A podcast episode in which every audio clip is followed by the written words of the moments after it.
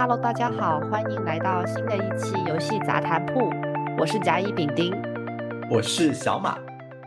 在录制的这个时刻呢，我这边广州其实已经到了11月的下旬，体感温度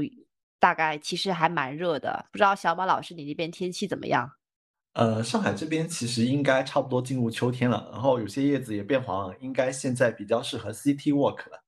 Citywalk 果然是互圈互币，这是很潮流的一个说法。是的是的，我们今天就来聊一个游戏职场的一个潜规则吧，就是我把它的命题叫做不玩游戏到底行不行。内容录制不易，如果你对这个话题感兴趣的话，请不要吝啬你手中的点赞或收藏哦。小马老师，如果你从你的这个作为管理者的维度来说，你是怎么去考量这个事情的呢？首先我觉得，因为游戏行业其实它的职能工种还分为挺多的，但是像我们这里，我觉得其实对于像策划啊，或者说运营啊这两类就是比较偏设计的岗位，我觉得不玩游戏是不太行的。然后其次就是玩游戏，我觉得又分为玩自己的游戏跟玩别人的游戏。我觉得不玩自己的游戏，首先我作为一个管理者，我肯定是不太能接受这样的情况的。那你有把这个规则去做一些明面化，比如说你会很明示的去告诉你的团队说我们有这样子的一个规则，还是说这是一个潜移默化的一个潜规则呢？我觉得在我的团队里，我还是会比较明确的把这个东西表达出来，甚至就是一方面就是每个新的来的时候，我都会要求他要写一个我们自己游戏之后的体验报告。然后其次就是如果发现一些同学他的游戏进度可能比较落后或者松懈的时候，我也会去做一些提醒。然后其次就是我觉得在我们有的时候比如说遇到一些新的机会，或者说有一些特别的 case 的时候，我的标准其实也会倾向于就是在游戏上更熟悉的人，我会给他更多的机会。当然他这个不是唯一的因素啊，就是在运营啊策划这样子的岗位来说，这个确实就是一个已经不是潜规则了，就是一个明面的规则。那这边是小马老师的一个感受。那我之前呢，如果是站在一个普通员工的一个角度来说，我作为一个运营，其实我是认可这样子的一个制度的。因为就像小马老师你刚刚提到，如果你连完自己有一个游戏里面有啥都不知道，到时候被用户问或者是被老板 Q 的时候，真的会回答的一塌糊涂。那我们换个角度来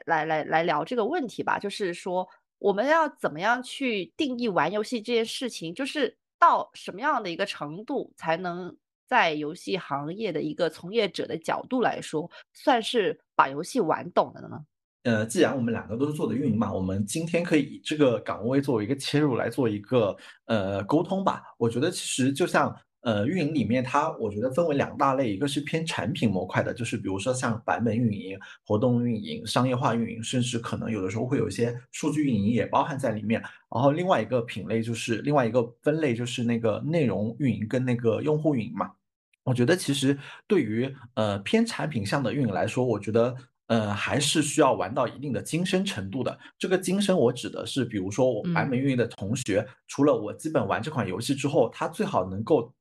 达到一定的体验深度，比如说它是一个中 R 大 R 的一个水平，并且它其实能够对游戏内的一些战斗设计也好，版本设计也好，有一些自己独到的理解。因为我们其实回顾版本运营的职能嘛，它一般就是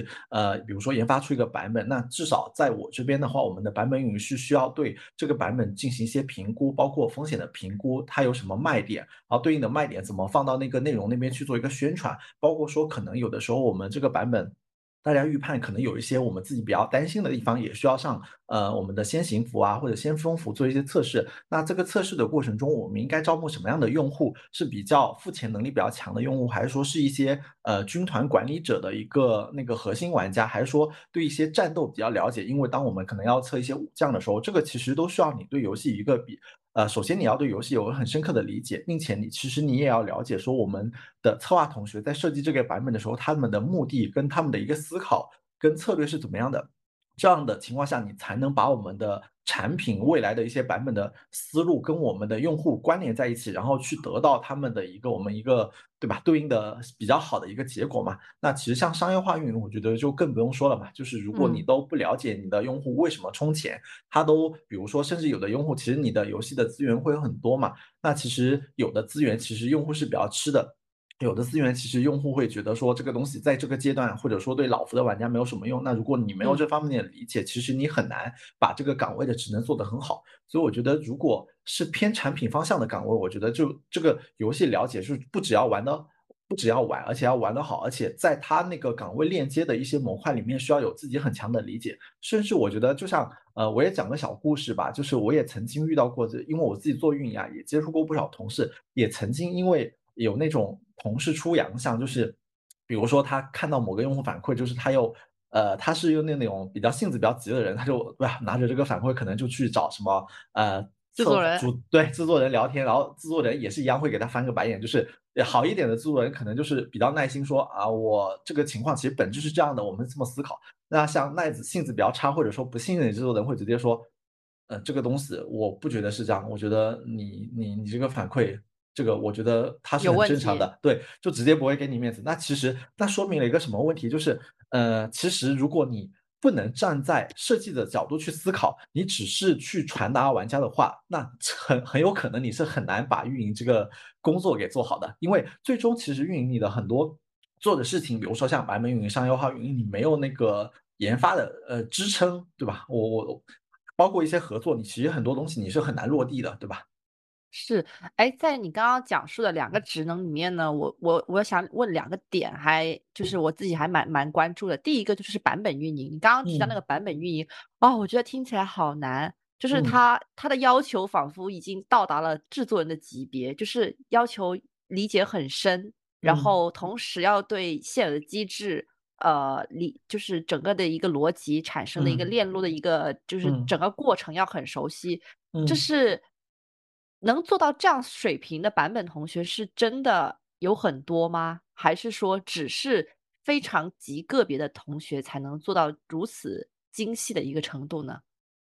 我觉得其实版本运营它是一个，就我自己的从业经历来说，它是一个门槛真的还蛮低，但是上限其实不能说上限吧，就做好很难。因为其实在我经历过的团队里面，很多版本运营其实是偏保障的，就比如说我的开服，甚至说我的事故的处理，包括说可能我对发一些奖，就是它只是其实就是通俗理解就是研发做了个对某个版本，然后我就是在做那个版本的筹备，我的筹备就是写公告、发补偿，然后维护更新，就是我只是流程里面的一环。那这个其实可能常见于大部分的版本运营，但是如果你的产品比较平稳，我觉得这样子也没有什么问题，但是你个人得到的成长可能会比较少。但如果你的产品它是遇到一个波动比较大，就比如说你的用户基数比较大，或者说它本身你制作的版本就可能有些版本会比较有挑战性，可能会就是为了长线嘛，可能会有一些调整，玩家会比较那个在意的东西，那他会面临一些风险。那这个时候我觉得就需要你的版本运营体现出比较强的能力，并且我觉得其实版本运营就像我刚才说的，不管是风险的评估啊，还是永伺服的管理，还是说自己私下在内部去跟我们的那个策划做对应的沟通，它其实很多工作都是说把风险挡在于发生之前，就是它的价值其实最终往往是难以衡量，可能很多时候需要看它的直系一的有没有看到，以及说认可这方面的价值，然后这是一块嘛。其次就是我觉得其实像我现在这边，我觉得版本运营除了做这一块工作之外，它还有很重要的一块工作，就是帮助我们的，就是因为我觉得大家策划跟运营各有所长嘛，策划可能它站在一个设计者的角度去做体系化的思考，但是我觉得运营它的长处是站在用户的角度以及经营者的角度。我这里经营者的角度指的就是我们其实像我自己其实除了每天对吧接收很多来自玩家的反馈，然后来自很多设计者他的思路就是策划嘛，包括我自己其实每天会看很多的数据，包括了解市面上的一些动态，然后我这个时候我其实也会得到一些信息。那比如说我这里版本运营还有一个很重要的职责，就是我会让它做一些回流，以及说版本优化项的一些东西去推动它来落地。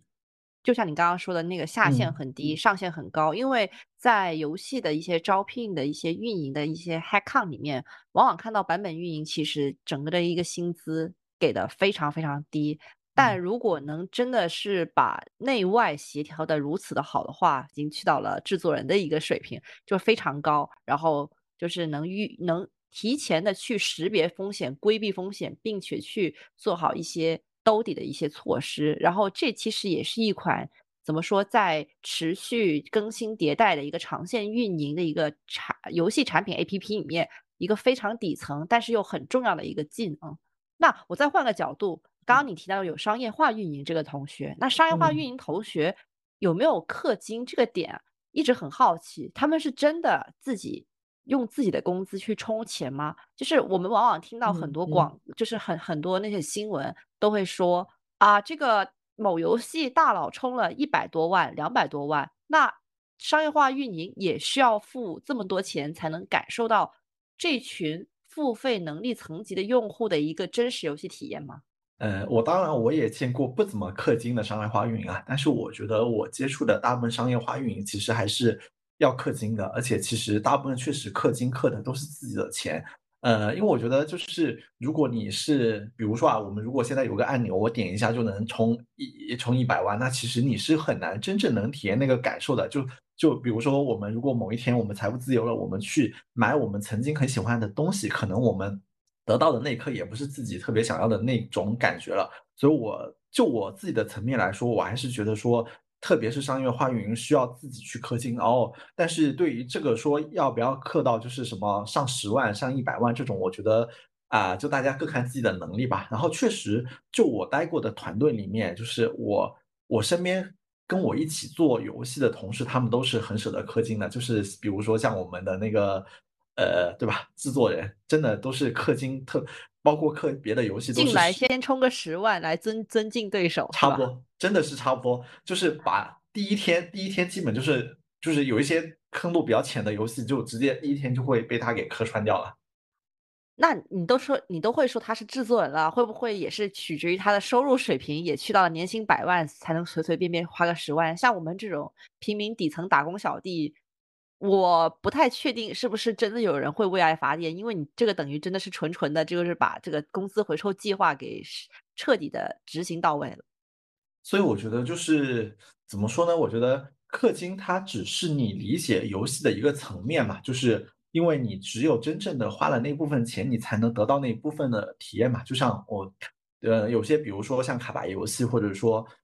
很多现在抽卡作为一个商业化核心嘛，你如果对吧，很简单嘛，你如果没有抽到那个卡，或者说你没有做这个养成，你没有达到对应的阶段，你确实是比较难理解那个玩家他那个时候他那个阶段的诉求，或者说他所爽在的这感，种状态。对，那我嗯觉得他也只是确实只是一个层面嘛，就是就嗯像我举个例子啊，比如说我自己也做过商业化，那就算我嗯再怎么充，比如说我充100万是100万的体验，我充1000块是1000块的体验。虽然我也会有的时候我去新的服务器，或者说新创一个角色去重新玩一遍这个游戏，但是我人的精力是有限的嘛，我也只能在一段时间内去达到一个阶段去完成我那个方面体验，所以它也只是对你的那个认知跟思考的一个补充，剩下的其实也可以根据就是包括数据啊，包括你跟大家一起你的同事讨论，也可以获得各方面输入吧。所以我觉得氪金还是要的，但是也不是说一定每个人都要氪穿那种程度嘛。是，确实是这样子的。不过，就说回我之前的一个在大厂的一个评级的一个经验，就是讲到氪金，对游戏投入度非常大。比如说在平时的交流里面说，哎，我最近某某某某某游戏氪多少钱？其实我甚至觉得说，氪与不氪之间，氪多氪少之间，其实在游戏从业者之间是存在的一定的鄙视链的。大家往往交流的时候，第一句话就是说最近那个游戏很火，你这边氪多少钱？然后哎，可能各报一个数，这是嗯这种鄙视链好像也是真实存在的，我个人的感受啊。另外一个就是在一些比如说没有游戏发行的时候，像中台职能的需求饱和度不是特别饱满的时候，有时嗯候为了刷存在感，大家也是会就是以最近氪金的游戏为基点，然后去做一些 PPT 啊、分享会啊。来做一些游戏拆解啊，去讲述，哎，我玩了这款游戏氪金了，体验是这样子的，大家来听我讲一讲。这种情况也其实说实在话会蛮常遇到。会的，就是而且我觉得人性嘛，就是比如说啊，我觉得大部分游戏行业的大佬，我觉得不管他们就是自己实际体验怎么样，首先他们肯定有钱，只要他们有时间，我觉得他们还是很乐于去体验，就是多花点钱去体验市面上的优秀产品。所以我觉得那人性他既然会这么做，他肯定也会说希望不管是手底下的人或者说他欣赏的人是这么做的。就包括说其实我们以前也有个小先例嘛，就是我们有一次我们一起组团去玩了一个我们自己项目的一个新的服务器吧，然后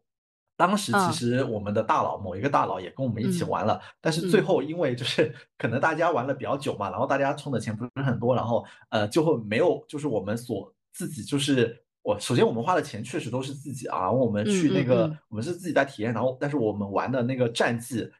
不是很好，然后我们的大佬就会有点不开心，他会觉得说怎么可能，我居然在我自己的游戏中还没有玩过玩家，就是。我自己设计的，我这么懂，我自以为我很懂这个战力提升的方式，但是谁知道还是玩的不够精明，然后就很气。对，然后确实后面就是，就是发起了一波运动，然后大家就开始真的全身心的投入，就说明其实还是比较在意这些东西。而且其实，在游戏行业过程中，很多时候其实就像你刚才说的嘛。有些中台的同学不一定那么容易的被看到，那其实往往这个时候有没有什么东西能够说去界定一个人，或者说让别人先去认识你自己一个人呢？他也许有很多方式啊，但是像这种说你比如说现在市面上上了一个某某的优秀游戏，大家其实都在玩，然后你这个时候大家某个人知道说你在这个游戏充了很多钱，也许不一定你的理解很深，因为大家就会觉得说哦，你是游戏行业的，你在体验这款优秀的产品，你还充了这么多钱，那你的理解肯定很深，其次你肯定很热爱游戏行业，是的，是的，甚至有可能说，你甚至有可能，比如说你的公司里面，如果这个品类是你们在布局的，或者说有制作人想要就是了解这款游戏，就是那这个时候你的形象整个会很高光起来。对，说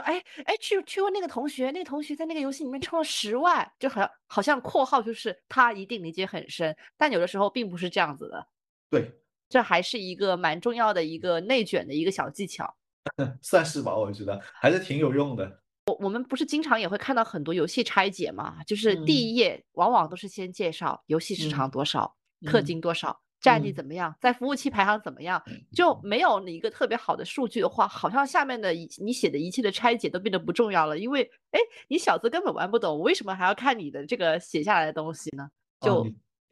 我觉得你这个点确实我。说的很对，因为我回想起来，我当时做校招生的时候，虽然我肯定是玩游戏的，但是我确实没有在简历里特意去写我什么玩了什么游戏多少级充了多少钱，因为那个时候可能因为学生嘛，确实充的也不多。但是在这2年我面试的时候，也可能是就是本身可能招聘的时候就已经说明了要了解这方面的需求，而我看到的简历确实就是很卷，就是当然可能也。就是大家都想要展现这方面的特质嘛，就是都会写自己的主机游戏啊，包括手游啊、端游啊、PC 的游戏的各方面的经历、游戏时长，就写的都非常多，非常多，非常长。我甚至怀疑它是 Steam 挂机，然后制造了一个200小时的伪时间，那也有可能。然后我还见过一种情况，就是有一个非常高级的一个大佬，然后平时业务非常非常忙，然后他就把他自己的游戏账号悄悄的委托给一个比他减3或者减2的一个同学去玩，并且嘱咐他说钱你随便花，战力要稳，然后从而去保持自己在整个公司里面我还在玩游戏，玩的还挺深的，钱也一直在充的，这样子的一个比较美好的一个形象。就是怎么说呢，这个也挺无奈，我觉得也很能理解。首先我觉得我不排斥有那些天赋异禀的人存在，就是他不玩游戏可以把游戏也能做得很好，但我觉得比较少，而且更适应那种小团队或者说独立游戏单兵作战的那种啊，我觉得肯定有这样的天才存在。但是当我们在我们对吧大厂这种公司架构里面，你又是做的游戏项目，如果你自己不玩游戏，你要么别让人知道，你要是让人知道了，我估真的你很多东西就是大家天然就会可能不信任你，就会特别是当你想要讲一些你对游戏的理解，或者说你想推动一些游戏内的什么优化，那可能真的别人看都不会看你一眼。是的，比登天还难，就是这是一个你的背书，你没有这张背书，这个敲门砖，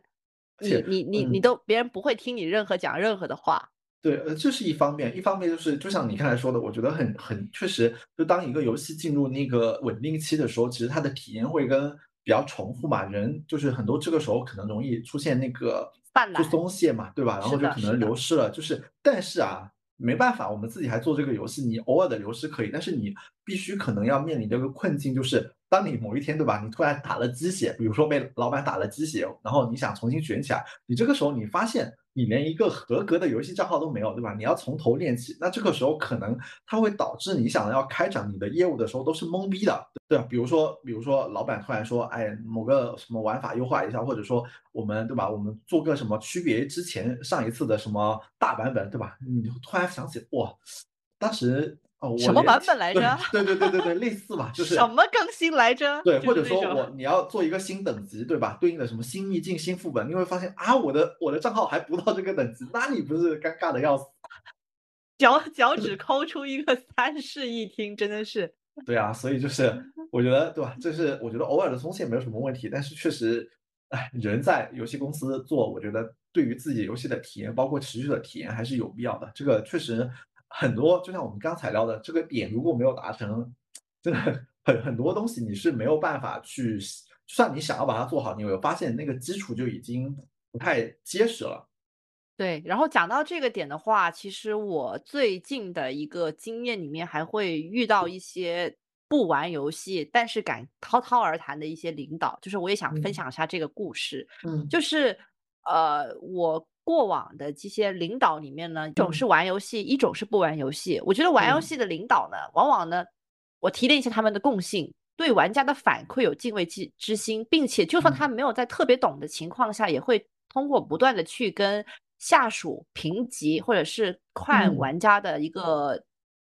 反馈，去修正自己对游戏的认知，然后从而去摸索到一些新的业务的可能性。这类可能性可能是说我找到了一个新的广告素材方向，或者是一个拓量的一个渠道。就举个例子，最近发行的一个森之国度吧，他们其实有做一个比较特别的一个社区运营，就是在小红书做运营。说实在话，小红书的女性用户很多，但是大家经常都是以电商啊、购物或者是母婴之类的一些标签来定义这个渠道的，但是它本身拥有可爱的画风，想去吸引一些更加垂直游戏类的女性用户去做这样子的一个社区的一个运营，我觉得这是一个挺好的一个亮点。然后回到刚刚那个话题，就是不玩游戏的领导怎么样？最近我也遇到了一个非常自信、非常的经验主义，而且怎么说，在对业务能了整个理解的程度比较浅的时候，也能非常的勇敢，这当然这里的勇敢是有双引号的，去出一些天马行空的方案思路去让我们推进。然后我们需要重新的去跟他讲啊，这个游戏它的前期不是这样子的，它的核心体验不是这样子的，从非常简单从底层的东西开始跟他去讲我们应该是怎么样做，你这样的思路为什么不行，是跟原有的游戏设计哪里是违背的，就导致沟通效率非常的低。但换个角度来说吧，这种不玩游戏的领导呢，往往呢会拥有比较好的一个向上管理能力。但说实在话，这种人很难去最终去实现一个比较好的一个数据结果。这个事情的看法我是这样子啊，我觉得首先就是特别是大老板吧，就是他们上升到一定的阶段，他们可能已经不是，不管是哪一个职能，他可能负责的都已经不是一款产品了，对吧？如果你要求他们，我们要求他们每个产品都要玩，那他们可能一天真的玩我们产品就结束了，玩各个产品玩一轮就结束，可能都没有时间去怎么开会想事情。所以我觉得对大佬们来说，不玩游戏没时间玩游戏是一个挺正常的现象，但我觉得核心在于他能不能意识到他自己不玩游戏，所以他的它不应该解决的是跟游戏一线很相关的事情。我举个例子啊，我自己的老板，他经常就会跟我说，他会说，其实我能教给你的只是做事的思路跟方法。就比如说我们聊到某个商业化的问题啊，比如说最近流水可能有一些波动，他肯定就他不会跟我说你应该怎么做，做个 A 活动 B 活动 C 活动就能怎么样了，他不会，因为他不玩。他说我没有你们一线执行的同学那么了解这个项目，所以如果假设说我要给你们提一些具体的建议，可能我真的得深入玩一个月我才能跟你们聊。那既然我没有做这个事情，他说他其实他就不应该在这方面去过多的干预我们，但是他会问我，他说他会就是引导我说，哎，那你觉得这个流水的波动是什么？你有看过不同付费的玩家的变化吗？然后以及说会不会有没有一种可能，并不是你的活动出现了问题，而是你的玩家没有了 PVP 竞技的追求了？那或者说他们是不是因为有了，也许还有竞技的追求，但是因为他们那个服务器的生态不好了，没有人去做一些就是没有荣誉感的展示，就简单说就不能装逼了，所以。它其实流水背后的波动背后的原因可能有几方面的原因，就是如果我只站在运营的角度，我可能只会思考到那就是我是不是我的商业化活动设计的不够好，我的数值投放的不够好，但是它会用我的经验引导我去挖出更深层次的原因。所以我个人觉得就是主叉叉这一级别，比如说主策划主运营啊，包括可能类似主营销啊这一类的级别，我是认为他们还只是一个单个项目的负责人，那你其实是带领你的团队去攻坚打仗的那这样的一个角色，我觉得你还是有时间的，并且你一定要去深入体验自己的产品，因为不然的话你很可能的碰到的一个情况就是，比如说老板抛一个命题给你，或者说你的下属他被某个方向卡住了，那这个时候连你都给不了他方向跟建议，那未来往哪走呢？但是如果你再往上一层，比如说你做到总监啊，或者说什么更高一层的时候，其实你统领的是很多很多产品，并且其实你是需要团队的力量来帮你解决问题。我觉得这个时候你就正视自己的长板跟短板，如果你确实有在深入体验一款产品，你也是很资深的玩家，我觉得你可以告诉你的下属或者说你的团队你的思考，然后一起去看一下是不是走这个解法。但如果你没有深入体验，我觉得可以在这方面可以相对放权，用你的经验或者说管理去让你的对吧，让你的团队去找到一些解法，这样的话我觉得就会好一点。了解。其实我听下来的话，你的上级对你的更多是不太熟悉游戏的情况下是引导性发问，而不是说针对某一个点去提出你要做什么来刷存在感。对，就是我觉得他最重要的一个点就是他其实知道自己没有那么多精力去深入的玩我所在的项目，因为他有很多项目，所以他在这方面不会去往下干预太多，它更多是教一些意识跟方法层面的东西。但确实我也见过，就是在主叉叉这一层，就是因为自己玩游戏玩的不是很深，然后又喜欢，因为他要证明自己的价值，然后比如说像我刚才举的例子嘛，就是某一天可能出了一个事故，然后就拿着这个用户反馈就赶紧火急火燎的去表达，最后就是被挨了一顿喷，然后最后这种人的结局其实也不是很好，因为你一次两次这样子，大家就会觉得说其实你根本没有那么了解这个游戏。那如果是顺境那其实也就算了，那如果你的产品在一些就是比如说稳定了运营了几年之后，它遭遇了一些困难，对，那大家会肯定会需要站在这个位置上的角色是能够洞察清楚现状，以及说能够带领团队跟项目走向另外一个阶段的人，那其实你这个短板就会暴露出来，同时可能也会受到一些挑战，而且这个短板暴露的时候还是会不断去削弱别人对你的信心，然后从而你作为一个管理层做出比如说有一些指示或者是一些方向指导的时候，大家会更加动摇，或者是你的怎么说，你唤起团队的这个执行力的一个强度一个深度也会被削弱。对，因为我是觉得就是可能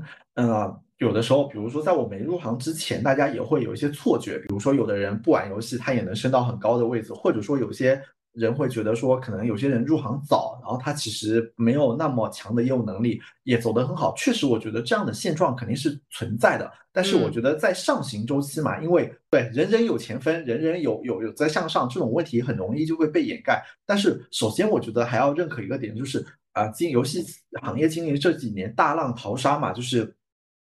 其实想进这个行业没那么容易，想在这个行业在这个环境下往上走其实也变得很难。那越被淘下来的人，对吧，其实被淘汰掉的那些已经不盈利的公司项目也死了很多，那最终能留下来的基本就是能赚钱，以及说有特别明确的盈利的产品，基本上那个团队的实力也不会弱，大部分人还是都是比较精英的人。那在一个环境下聪明人很多，然后如果有一个人他又不玩游戏，实力又很差，然后性格还不好，还喜欢指手画脚，那我认为其实可想而知这个人的结局大概率肯定不会好。确实是这样子的，就是当浪潮退去的时候才知道谁在裸泳。是的，那肯定的，我也是这么想的。 OK， 本期我们聊了不少精彩的故事，相信大家对这些引擎的潜规则应该有了更深的一个理解。那如果大家还有什么感兴趣的故事的话，欢迎在评论区留言。那本期内容就到这里，我们下期再见咯，拜拜拜拜。